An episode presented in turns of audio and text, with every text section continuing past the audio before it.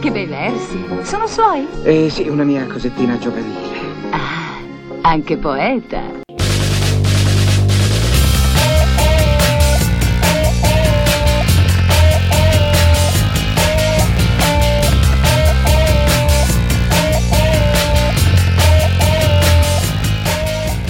Benvenute, benvenuti all'ultima puntata della terza stagione de Il pubblico della poesia. In questa rubrica abbiamo intervistato poetesse e poeti contemporanei italiani per chiedere quale fosse il loro rapporto con il pubblico e come in generale hanno visto l'evoluzione del rapporto tra il pubblico e la poesia. Questa sera, per concludere in bellezza, abbiamo una poetessa molto importante del panorama italiano che risponde al nome di Carmen Gallo. Cominciamo con l'ultima puntata del pubblico della poesia.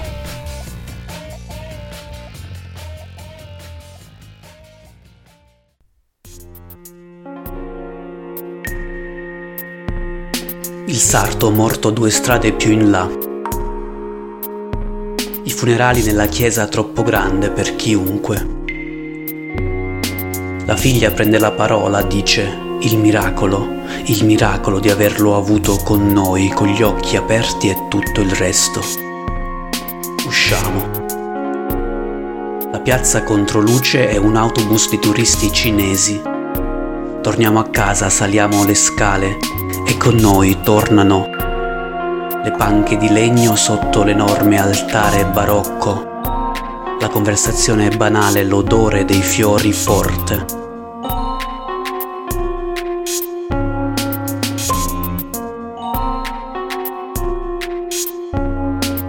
Spesso guardo l'altalena nel parco sotto casa. La spinta che la mano imprime all'oscillazione di corpi minuscoli, vulnerabili A volte esco sul balcone e chiedo alle madri di smettere, ai bambini di tenersi forte perché tutto questo è assurdo e non ne vale la pena. Credo di dire ma non accade, non è reale. Resto a fissare quei corpi capaci di restare nel movimento dell'aria e della forza Alcuni ridono o piangono, ma nessuno ha davvero paura.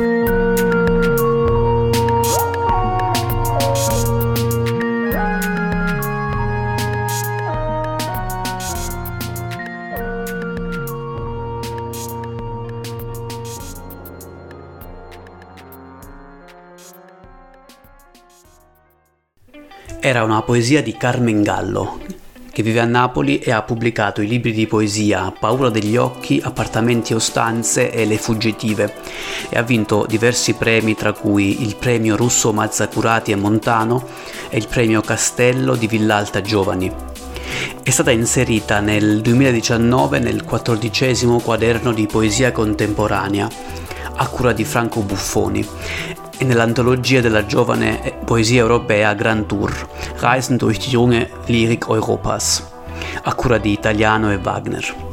Un'ampia selezione delle sue raccolte è presente nell'antologia tedesca di Maul Posaune Gedichte aus Italien, nel cura di Till e Caradonna ha curato e tradotto Tutto è vero o Enrico VIII di Shakespeare per Bompiani e Ritratti di figure con veleno della drammaturga inglese Caril Churchill.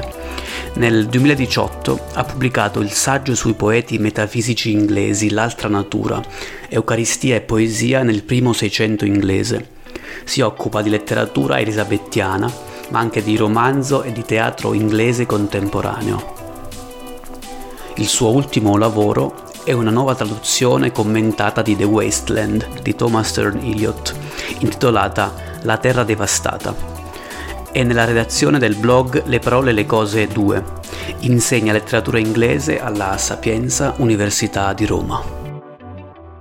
Esiste una poesia senza pubblico e poi esistono dei passaggi obbligati, per esempio vincere premi letterari, pubblicare su riviste o con case editrici quotate, essere tradotti, tradurre, eccetera, per definirsi poeta o poetessa? E se sì, cosa può fare una persona che muove i primi passi nel mondo della poesia per farsi notare? Allora, cominciamo subito con una domanda facile facile. Come piace a noi. Allora, esiste la poesia senza un pubblico? Sì, in realtà la storia della letteratura ce lo insegna, che ci sono stati molti poeti che hanno avuto un pubblico molto tardi e alcuni addirittura dopo la morte, cosa che non ci auguriamo, però eh, per fortuna esiste questa possibilità. Le variabili della propria fortuna letteraria sono tantissime, molto varie, quindi sì, esiste una poesia senza pubblico, esiste invece una poesia che ha la fortuna di essere riconosciuta in vita in qualche modo, mentre si sta scrivendo. Quali sono i primi passi che si possono fare? Io credo cioè, che non esista un percorso comune che si può consigliare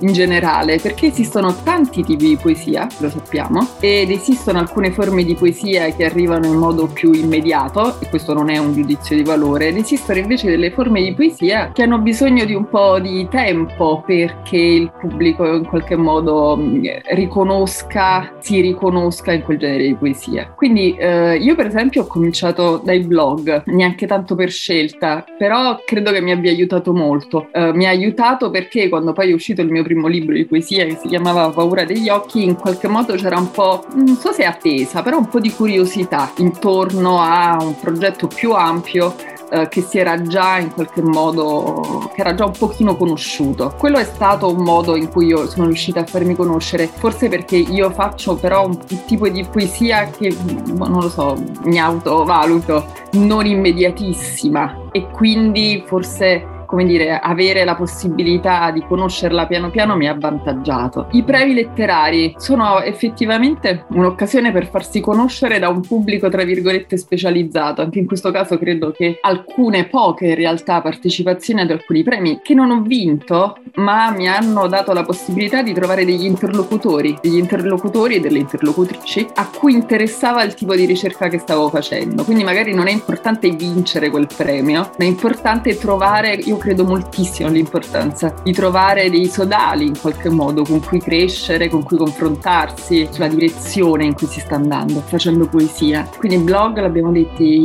tradu- essere tradotti all'estero. Io non inseguo molto le traduzioni, anche qui in questo caso non credo che tutta la poesia sia facile da tradurre quando si arriva in un altro contesto, cioè in un'altra tradizione letteraria alcune voci sono più riconoscibili, altre meno. Quindi anche lì bisogna un po' vedere caso per caso mettersi a tradurre poesia io una cosa che, che faccio e che mi interessa però soprattutto per la mia ricerca poetica, nel senso che contribuisce a, al tipo di pensieri che vado facendo su come si possa scrivere poesia nel 2021, che è un problema che io mi pongo seriamente. Cioè, all'inizio dicevo, ma veramente io devo essere una di quelle che si cimenta in un genere così marginale, pieno di pregiudizi, eh, percepito sempre come molto polveroso, ma veramente devo mettermi a fare una roba del genere. Quindi, insomma, non, non, è stato semplice. Quando ho cominciato a scrivere poesia sono partita da questo problema, per esempio. In Paura degli occhi, il mio primo libro mi poneva un po' questo, questa questione, che ne so, facciamo un esempio stupido, usare io in poesia. È una cosa che si può fare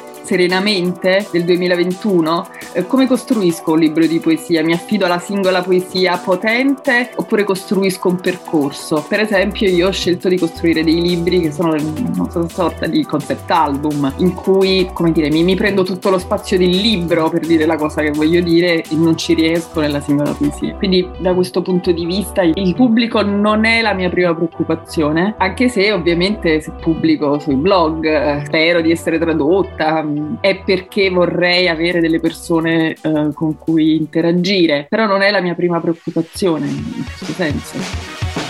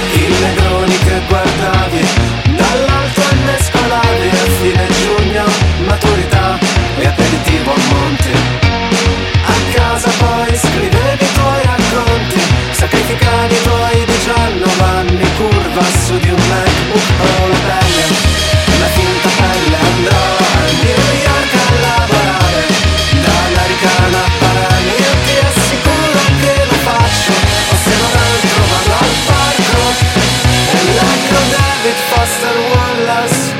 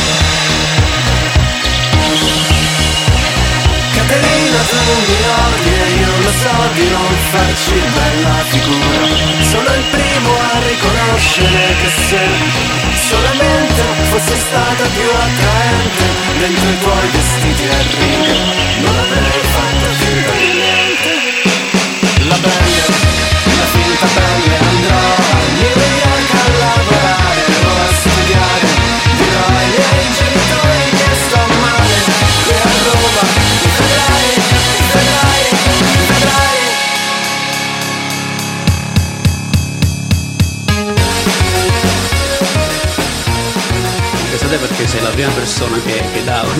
appunto la, la, risposta affermativa alla domanda, perché finora è stato sempre detto no, non esiste una poesia senza pubblico. E io e, e invece io lo credo, ma probabilmente è proprio perché eh, parto sempre dal, dal, passaggio poi successivo, perché come dire, la creazione, la, la produzione di poesia ovviamente può essere anche no, eh, restare lì no, nel famoso cassetto. Che ma magari puoi immaginare che esista un destinatario mentre scrivi, però non è necessariamente un destinatario reale anche perché, ma forse ci arriveremo, il pubblico della poesia non è un pubblico omogeneo, ci sono tantissimi pubblici della poesia, così come esistono tante forme di poesia. E quindi, come dire, non è che ce n'hai presente uno preciso. E tutto sommato, come dire, a me capita di andare a festival, di partecipare a presentazioni, io mi, mi sorprendo sempre che ci sia il pubblico, cioè parto dal presupposto che mi sembra già tanto che ci sia, cioè nel mondo così come lo stiamo, come, come lo viviamo, con una serie di stimoli più variegati, il fatto che sopravviva una forma così,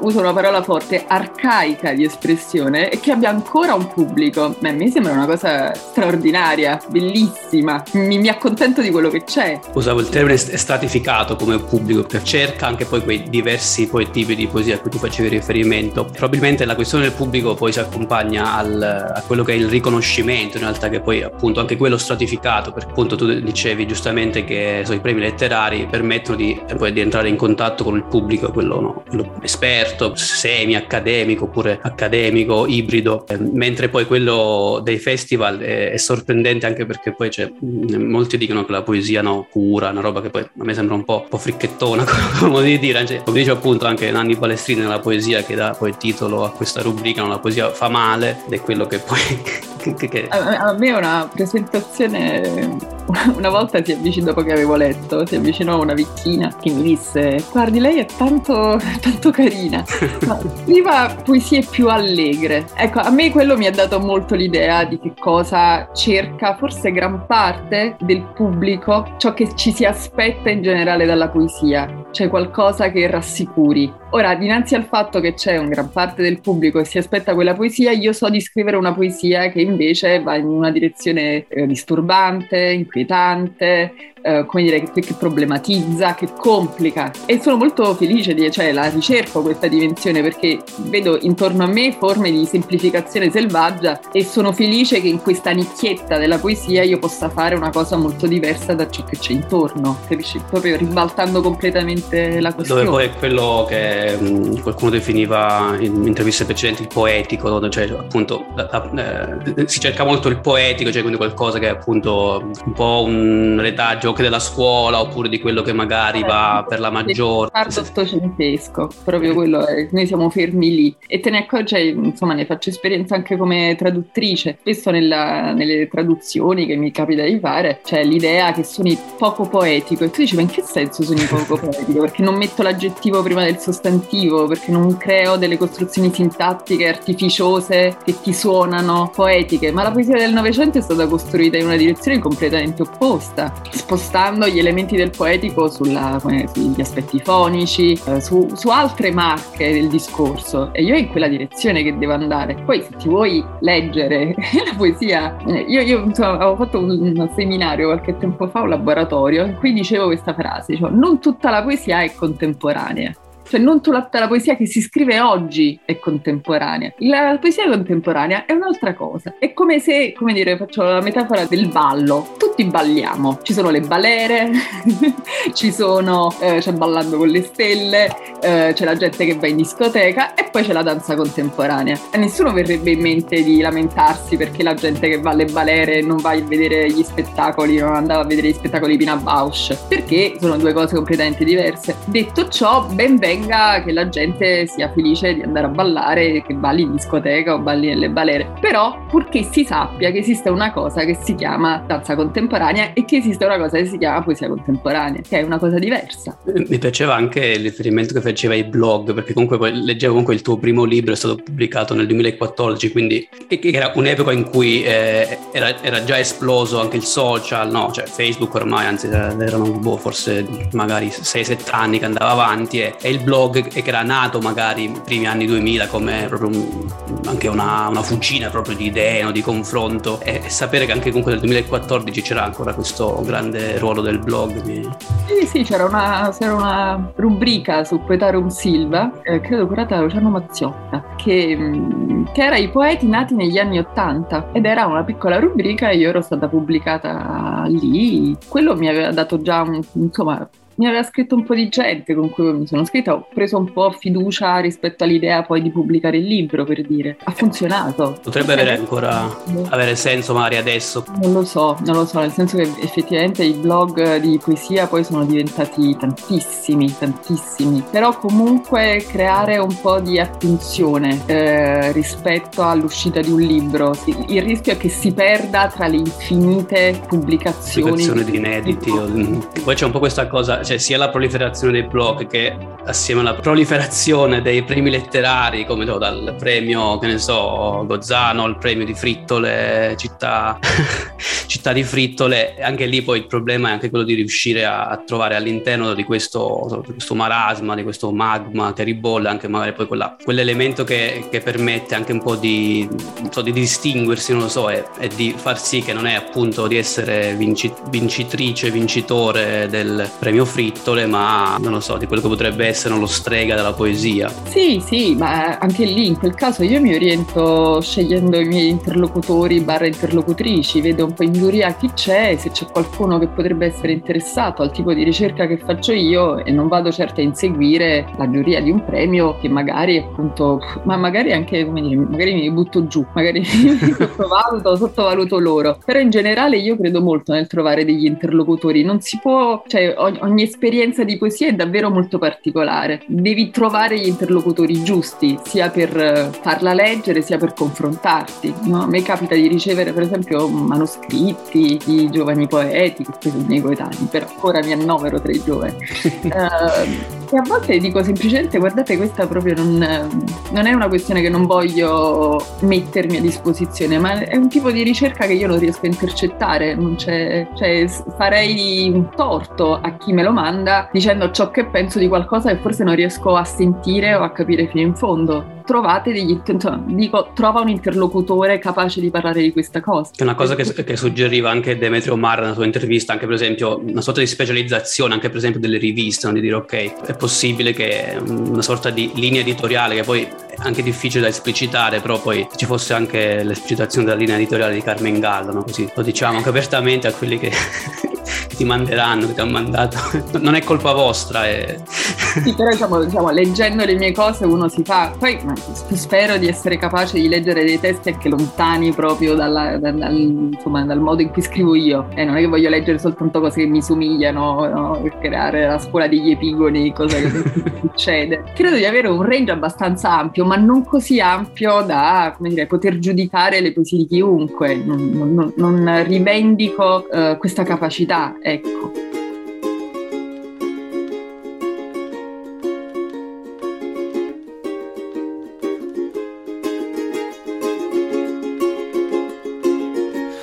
If I was young, I'd flee this town. I buried my dreams underground.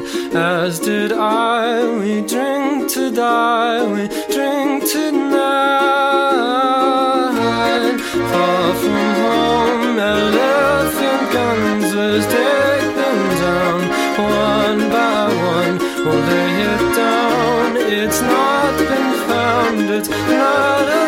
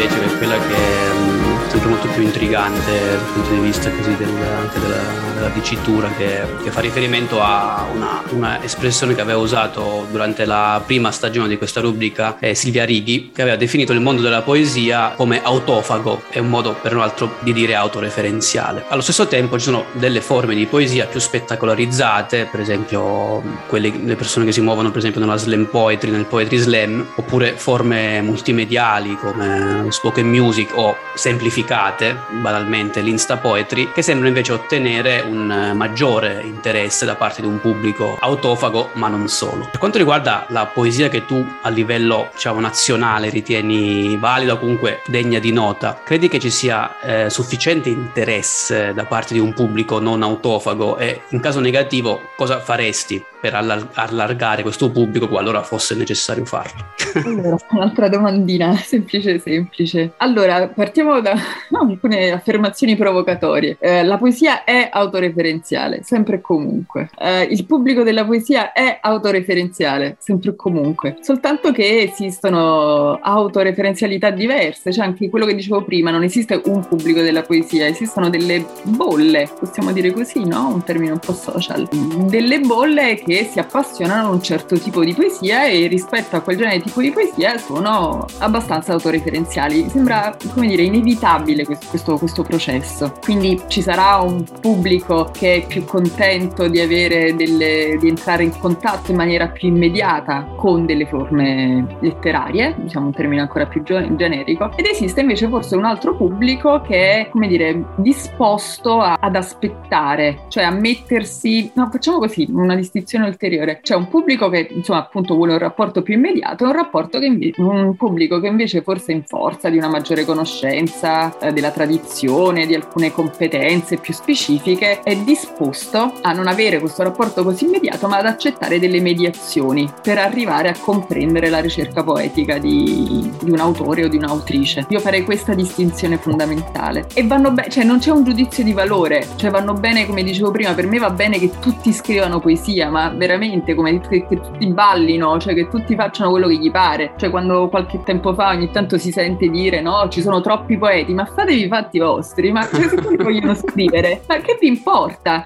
Cioè non è che occupano un campo che ha dei posti predefiniti, possiamo starci in tanti, il punto è stabilire ogni volta, come dire, quali sono i campi in cui stiamo giocando. Non giochiamo tutti nello stesso campo. C'è chi si confronta con una tradizione, quella per esempio della spoken music, e chi si confronta con invece magari con un'altra tradizione. Semplicemente questa è la differenza. Poi c'è l'altra questione, cioè cosa resterà, cioè chi alla fine resterà. Ma questa è una variabile assoluta, la storia della letteratura ce lo insegna. Gente che in vita o insomma in un certo momento della loro carriera è osannata come il grande poeta, poi scompare completamente. Perché nel futuro non sappiamo quali sono le categorie che saranno usate per giudicare ciò che vale. Possiamo usare le nostre categorie e proiettarle nel futuro, bene, ma tanto non abbiamo nessuna garanzia che quelle categorie, non sappiamo neanche se fra 30 anni si scriverà ancora poesia, io credo sì. Però quali saranno, come dire, che pubblico ci sarà, se l'università avrà ancora un ruolo, che ruolo avranno le case editrici. Quindi dinanzi a questo caos, io sono per la pluralità del caos, cioè per eh, aumentare l'entropia, non so come dire, senza porre adesso dei paletti su ciò che si può fare e ciò che non si può fare. Detto ciò, rispetto alla poesia che a me interessa, che quindi è un campo più ristretto, credo che esista un pubblico e credo che però molto si possa fare per ampliare questo pubblico. Il, come dire, dirò una cosa molto forse generica, però eh, nasce da un'esperienza che posso raccontare magari. Qualche anno fa sono stata al T.S. Eliot Prize, non avevo ancora in mente di tradurre Eliot, mi semplici sono ritornato a Londra e eh, mia sorella mi ha regalato dei biglietti per andare a sentire questa cerimonia di premiazione. Setting della premiazione, immagina un teatro con 3.000 persone e c'erano 10 poeti, un leggio al centro di una scena completamente vuota, un signore un po' anziano che introduceva in tre minuti il poeta che stava per leggere e il poeta o la poetessa che doveva leggere leggeva le sue poesie senza accompagnamento musicale, senza scenografie pazzesche, senza intermezzi video. C'era il tizio che stava lì e leggeva e 3.000 persone che lo ascoltavano. Che cosa mi dice questo, almeno a me, io che cosa ho imparato? Che la scommessa di questo tipo di presentazione della poesia era che quelle 3.000 persone erano disposte ad ascoltare, cioè stavano accordando all'autorevolezza del premio, degli organizzatori, dei mediatori, stavano accordando fiducia. Per dire d'accordo, allora adesso noi ci mettiamo qui, 3.000 persone, e non pretendiamo di essere intrattenuti, quindi non pretendiamo che chi legge eh, le proprie poesie ci insegua. Nella nostra necessità di essere iperstimolati o di essere tartassati di informazioni facili da digerire, ma erano persone disposte a mettersi lì nella posizione dell'ascolto e della fiducia rispetto a delle ricerche poetiche molto diverse, questo era un altro aspetto interessante, ma c'era fiducia che se quei dieci poeti erano stati messi lì, c'erano delle competenze altre, dei mediatori li chiamerei, che li avevano portati lì e quindi il pubblico meno competente si affidava a questa scelta e li ascoltava. Ecco, a me piacerebbe che in Italia ci fossero più occasioni in cui il pubblico può mettersi nella posizione dell'ascolto, della fiducia rispetto alla, a delle ricerche poetiche che non, sono, che non sono immediate, che non sono vicine all'intrattenimento, fino a che non si capisce che anche quello è una forma possibile di intrattenimento, perché se 3.000 persone stanno lì per due ore e mezzo, no? avranno il loro tornaconto, non stanno lì soltanto come forma di espiazione universale dei torti o delle formiche ammazzate da piccoli. Eh.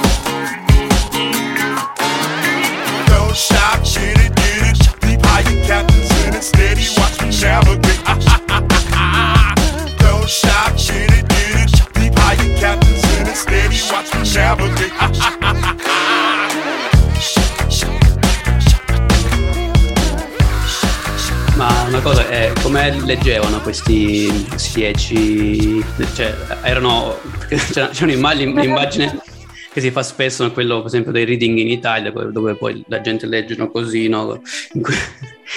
Ma anche lì, anche lì ogni poeta legge, come dire, nel modo in cui riesce. C'erano quelli più performativi e c'erano quelli che sbofonchiavano e a stento Eh, si appunto il, il secondo che lo, sbofa- lo sbofonchiante c'era comunque. Ma guarda, sì, ma io sì c'era, ovviamente c'era, ma ti dirò, eh, io comunque preferisco il poeta che sbofonchia e che grazie, dire, grazie al suo sbofonchiamento mi sta dicendo qualcosa della sua poesia, anche nel modo cioè io prendo la performance per quella che è, non quando è buona, no? E quando mi sta eh, gasando. Se il poeta legge sbofonchiando, mi sta dicendo qualcosa della sua poesia, cioè io lo aggiungo agli aspetti da tenere in considerazione della sua poesia, ancora una volta senza giudizio di valore, lo tengo presente, ma non mi metto a giudicare in maniera, come dire, prestazionale. Bravo, però non sa leggere le poesie. Ho capito, però se ti sta scrivendo dei testi da paura, al contrario, magari ci sono dei testi più deboli che letti invece sono potentissimi. Straordinario, aggiungo quell'elemento alla sua poesia, ma non faccio una gerarchia tra queste due cose. Semplicemente poi- mi interessa la ricerca di quel tizio, qualunque sia il modo in cui me la sta dando, e a quel punto giudico l'efficacia complessiva. In effetti è una cosa che vedo molto spesso nel- nella quella che molti chiamano poesia performativa, che poi è un- un'espressione che a me non piace molto in realtà, dove poi appunto eh, il testo diventa quasi secondario, no? quindi c'è questa eh, l'ancella della performance poi giustifica anche in qualche modo magari un testo che non è proprio, non che, non- che sia debole, che però dice tutto, non mi dà quella cosa aggiuntiva che appunto potrebbe darmi il, il bofonchiare, che effettivamente in alcuni casi mi sembra Sì, funzionale. Sì, sì, appunto, però anche quello, cioè nel senso è la scelta da parte di un poeta di spostare eh, alcuni aspetti che altri delegano al testo all'aspetto performativo. Va bene. A me personalmente interessa meno perché sono legata, sono ossessionata dalle parole. Però può essere un, um, una cosa molto valida se viene fatta bene. Il punto è sempre poi quanto efficace il, il risultato complessivo. Una cosa che volevo aggiungere sulla- sul pubblico autofago, che una poi delle caratteristiche anche che questo almeno lo mh, credevo fosse valido, Mari, tu adesso lo, lo ribalterai, come hai finora ribaltato tutte le, le prospettive, del fatto che è una prerogativa, o quantomeno è molto frequente in poesia il fatto che, che chi eh, la produce, chi la crea, è anche al tempo stesso critico oppure più o meno analista eh, di, quello, di quello che fa o degli altri. Molto spesso anche si occupa di organizzare so, eventi di poesia, lavora nell'editoria, cura collane, cose del genere, oppure blog. Quindi questo, ma non so se mh, un appunto su questo aspetto, se tu lo, rit- lo tieni, lo ritieni specifico della poesia, quindi un altro aspetto dell'autofagia, oppure qualcosa che caratterizza anche, che ne so, la musica o la danza, non so, altre, altre arti. Questa è, sì, è interessante come, come- come questione, nel senso la prima risposta che mi viene in mente è che un po' è inevitabile, in qualche modo chi si interessa di poesia poi capita pure che, che si mette a scrivere poesie. Eh, quando mi fai l'esempio però della narrativa mi interrogo, nel senso che effettivamente forse esistono molti più lettori di narrativa che non sono a loro volta scrittori o scrittrici di quanti ce ne sono in poesia. Cioè, in qualche modo la faccenda del romanzo sembra una cosa complicata e per cui anche ci si riconosce, cioè nel senso che c'è di male che la gente si senta di potersi esprimere in forme più brevi, più controllabili, questo va bene. Il punto è non considerare tutto ciò che si scrive oggi come poesia contemporanea, che è un po' quello che dicevo prima. Esiste questo, questo problema, cioè si- la gente più facilmente si sente autorizzata a scrivere poesia. Questo è un po' perché il mezzo, il genere, in qualche modo un po' lo implica. E poi però c'è l'altra, c'è l'altra questione, forse più complicata, cioè che effettivamente se l'orizzonte di attesa del poetico di solito è molto basso, semplice, strutturato su modelli tardo ottocenteschi, chiunque abbia studiato un po' di poesia a scuola si sente un po' autorizzato a scrivere. Ed è il problema appunto di quanto poco nota, note sono le specificità della poesia contemporanea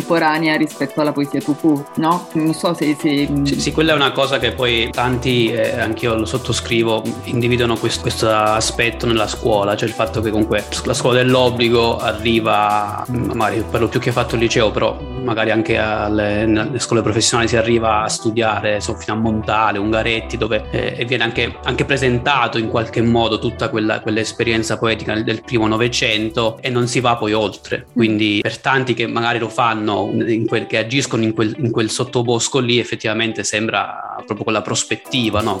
le varie, le due o tre caratteristiche che tutti sappiamo, tipiche poi della, della poesia. E va bene, cioè nel senso che va bene che ci si senta di potersi cimentare. Il problema è poi, come dire, avere la, la, la capacità e le competenze per distinguere no, vari livelli di, di, complessità del testo poetico. Però eh, su questo per esempio sono un po' ottimista, cioè io eh, negli ultimi, nell'ultimo anno, un po' complice il lockdown, ho partecipato a due o tre incontri con le scuole e non direi che sono proprio una, una poetessa di quelle che dici, sai, il canone. Quindi c'era proprio l'idea di far conoscere un po' di poeti contemporanei, cioè nel senso ci sono poi alcune figure di quelle che mh, citavi tu che magari scrivono, non scrivono, si muovono nel mondo dell'editoria che si stanno impegnando forse sul fronte più importante in assoluto, cioè che è quello della scuola, cioè di portare la poesia contemporanea nelle scuole e a dire ai ragazzi guardate che come dire la poesia contemporanea può essere scritta in un linguaggio che vi parla in maniera diretta, magari non quanto la trap, magari non quanto altre forme contemporanee, però potete trovarci qualcosa che vi, che vi interessa se soltanto appunto se ci sono dei mediatori capaci di mostrare le continuità tra diversi linguaggi del contemporaneo. Quello è così, eh, purtroppo poi quello poi è sempre riferito a magari appunto delle, cioè queste figure mediatori che io appunto chiamo anche corpi intermedi, cioè delle, magari delle persone che in qualche modo eh, fanno uno sforzo aggiuntivo rispetto a quello che no, è il classico programma scolastico di... Qui sono fondamentali. Vanno a fare la, il reading, il poetry slam a scuola dove poi vengono fuori anche delle cose interessanti, quantomeno per far capire che la poesia non è solo il... Eh, ed è subito sera, eh, perché Sì, con tutto il rispetto. Nel mondo della poesia in realtà ognuno trova ciò che cerca. Cioè, sono un po'... Nel senso che poi magari, insomma, tu lasci delle tracce a scuola con, con i ragazzi, magari loro scoprono che esiste quella cosa, non gli interessa quella, ma hanno una traccia per inseguire un'altra cosa che gli interessa. E quindi anche se non è, come dire, la cosa migliore in assoluto, però in qualche modo disseminare tracce di cosa può essere la poesia contemporanea significa che alcuni si fermeranno lì e non gli interesserà la poesia mai e poi mai, alcuni invece troveranno quella forma sufficiente a ciò che stanno cercando, altri magari però avranno la briciolina per cercare altri briciolini e andare invece dove gli interessa andare e questo è anche solo questa minima opportunità vale tutto il gioco, cioè vale il gioco vale la candela, ecco. Oh,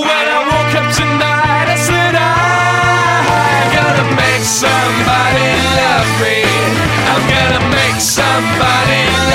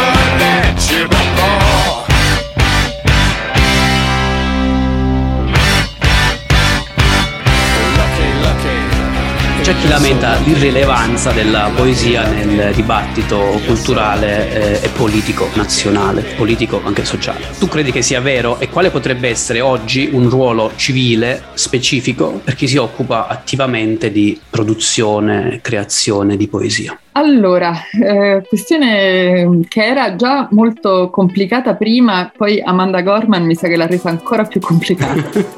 allora, in- sì, sicuramente i poeti, che poi tra l'altro soltanto in alcune fasi della storia letteraria sono stati dei punti di riferimento, non è che in tutta la storia della letteratura si andasse dai poeti a chiedere che voi che cosa ne pensate, quindi è anche questa, ogni volta che si vede un, un fenomeno nella lunga durata, diciamo così, la eh, problematicità di certe questioni forse si riduce. È sicuramente vero che, come dire, adesso nessuno penserebbe di andare in generale da scrittori o romanzieri o poeti a, declinati anche al femminile a chiedere la loro opinione. Però la cosa che mi sembra più importante è ma se ci fosse, che tipo di poeta vorremmo? Cioè io qualcuno che prende la parola per fare come il Presidente della Repubblica, per eh, come dire, invitare tutti a essere più buoni, meno razzisti, meno sessisti, tutte cose importantissime. Ma se lo scopo della sua funzione sociale è eh, quello di come dire, di fare un sermone in cui si invitano tutti ad essere, come dire, ad avere dei valori civili più. A me interessa meno perché se mi aspetto, se, insomma, il tipo di poeta, il tipo di voce che vorrei sentire invece sarebbe una, una voce, sto dicendo un'assurdità, ma come quella di Pasolini, cioè una voce scomoda, una voce provocatoria, condivisibile fino a un certo punto, ma che sia capace di innescare eh, discussioni, confronti anche serrati, cioè che riporti il piano della complessità. Cioè io chiederei a un poeta che prende parola non quello di rilasciare una dichiarazione pubblica di tre righe, ma di sparigliare le carte. Lo scopo della poesia potrebbe essere quello del poeta, è quello di rilanciare il dibattito sul piano della complessità e non della semplificazione. Non tutti possono fare questa cosa, esistono dei poeti che restano straordinari anche se non sono capaci di avere una funzione pubblica e ci sono poeti che magari sono anche meno bravi e che invece sono capaci a fare questo. Questo è- dipende, diciamo sì, non, non si può chiedere a tutti i poeti di avere questa funzione. Se il poeta se ne vuole stare nella sua stanzetta a scrivere, lasciatelo fare, per carità, cioè non lo trascinate di forza perché dirà cose che forse insomma, non sono utili, mentre eh, se proprio dobbiamo, cioè se riusciamo a trovare qualcuno che sia capace di prendere la parola, facciamolo in modo che non diventi, come dire, integrato al sistema, ma che cerchi di scombussolarlo quel sistema, altrimenti restiamo tutti nelle nostre stanzette e stiamo tanto tranquilli, diciamo così, nei nostri libri di poesia. Come dire, l'idea che poi si trasporti, come intanto accade, sul piano pubblico, lo stesso problema che io rilevo in generale nella scrittura poetica, cioè che la poesia che va verso la rassicurazione, che va verso la copertina di Linus, che invita ai buoni sentimenti. Meglio, come dire, che tutto ciò non, non finisca con il rafforzare poi i luoghi comuni su ciò che è poetico, perché sennò è, è, è pure peggio. Non so se, se, se È una cosa che io per esempio una volta avevo mm, scritto un breve una nota di lettura a un libro, una raccolta dove parlavo di, parlavo di poesia in civile, eh, che, che era probabilmente, no, parlando di, di Pasolini effettivamente mi viene in mente proprio quello, cioè poi la, la poesia civile sembra poi inevitabilmente andare verso, che ne so, eh, vecchi esempio, da Carducci a, ad Annunzio, cioè quasi poi ha un'esaltazione anche poi tremenda di valori che non so quelli del, del volemo se bene, ma è tutto, tutto l'opposto. Quindi in effetti sì, questo ruolo in civile probabilmente. In generale comunque forse la voce pubblica di un poeta che tale sarà sempre parziale, ma è come dire qualcosa che deve scatenare la discussione, non può essere quello che ci dà la soluzione, che è un po' la, la cosa che insomma che va un po' sui social, sembra che ogni volta che un intellettuale dica qualcosa con cui non siamo d'accordo è mh, nella scoperta che Babbo Natale non esiste, perché o ci, ci- ci riconosciamo completamente in ciò che dice oppure abbiamo l'impressione no, di essere stati traditi nelle nostre speranze più profonde. Invece mantenere lo straniamento mi sembra una delle, delle questioni fondamentali in generale nel dibattito pubblico come in poesia, cioè mantenere l'alterità è fondamentale se vogliamo restare nel piano della, della complessità, anche perché nel piano della semplificazione rischiamo di perdere moltissimo e lo stiamo vedendo sia sul piano politico sia sul, sul piano della qualità letteraria, cioè la, la- la semplificazione, a parte i geni assoluti che ci riescono, e quella non è neanche una, dire, è una semplificazione che è il frutto di un lavoro straordinario, mm, dissimulato e straordinario, altrimenti io mi tengo la- la complessità, eh, rivendico la complessità proprio come questione fondamentale del nostro tempo, con tutta la fatica, ma tanto cioè, siamo gli happy few del nostro tempo, abbiamo la possibilità di occuparci di poesia, di letteratura, quindi insomma riteniamoci anche abbastanza fortunati, è già un privilegio di questi tempi potersi occupare di queste questioni, possiamo farlo con uno sforzo in più. E qui una serie di improperi che... io, poi, io poi avevo, quando eh, formulavo, formulavo la domanda pensavo, oltre appunto al il grande poeta civile, anche per esempio a quello che veniva fatto pochi anni fa, no, se consideri no, la- tutta la storia del mondo, di- con, eh, con Match di Alberto Arbasino, cioè lui eh, comunque televisione portava sanguinetti, caproni, che ovviamente non, e non parlavano solo di, di temi cioè, inerenti alla loro attività, ma poi magari un po' perché loro erano entrambi cioè, ins- insegnanti a scuola e professori universitari, quindi avevano comunque magari un piglio gener- generico anche nel in qualche modo, non dico sembra brutto educare il pubblico, però quantomeno erano delle persone capaci anche così di, di dialogare e divulgare. Quindi io, io penso a questo, cioè questo mh, è- è- che non è appunto, ormai dobbiamo dirlo, Franco Arminio che va, che scrive la poesia sulle Olimpiadi, cioè quanto è bella no, l'Italia così, però un tipo di sensibilità che come dici tu appunto eh, contribuire alla complessità, che poi paradossalmente è quello che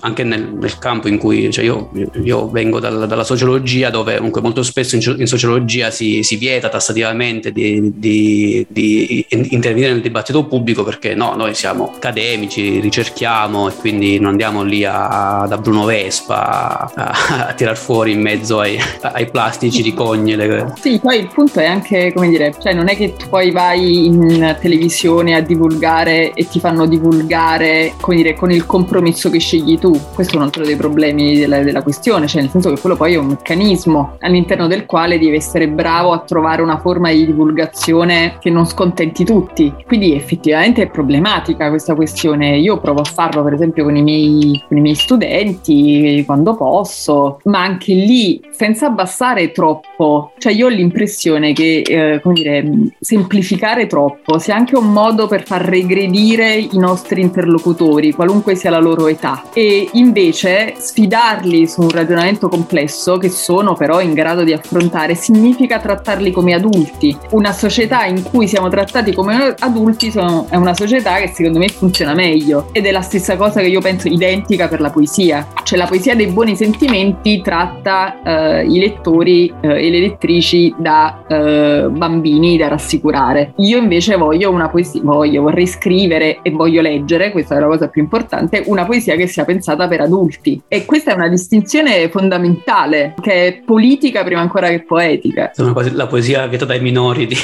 poesia fra- Ma sì, ma sì, cioè basta, capito? Questa eh, c'è, c'è veramente una regressione, cioè proprio il sentimento della regressione. La signora che mi dice scriva delle poesie più allegre è proprio la signora che dice su, però io mi volevo, non dico divertire, però volevo sentire delle cose belle, cioè volevo emozionarsi, non lo so, voleva... Sì, i esatto. bambini che chiedono, capito, il titillamento per bene per 10 minuti eh, e tu dici signora io veramente volevo fare una cosa un poco più complessa, però c'ha ragione pure lei e anche lì è giusto che la signora trovi ciò che cerca, eh, solo che non venga a chiedere a me, però nel mondo della poesia credo che possa trovare ciò che cerca lei. Io il problema vero è se io riesco a trovare, diciamo così, qualcuno che cerca ciò che, che cerco anch'io. Però finora è andata bene, pochi ma buoni, ecco, insomma, in qualche modo.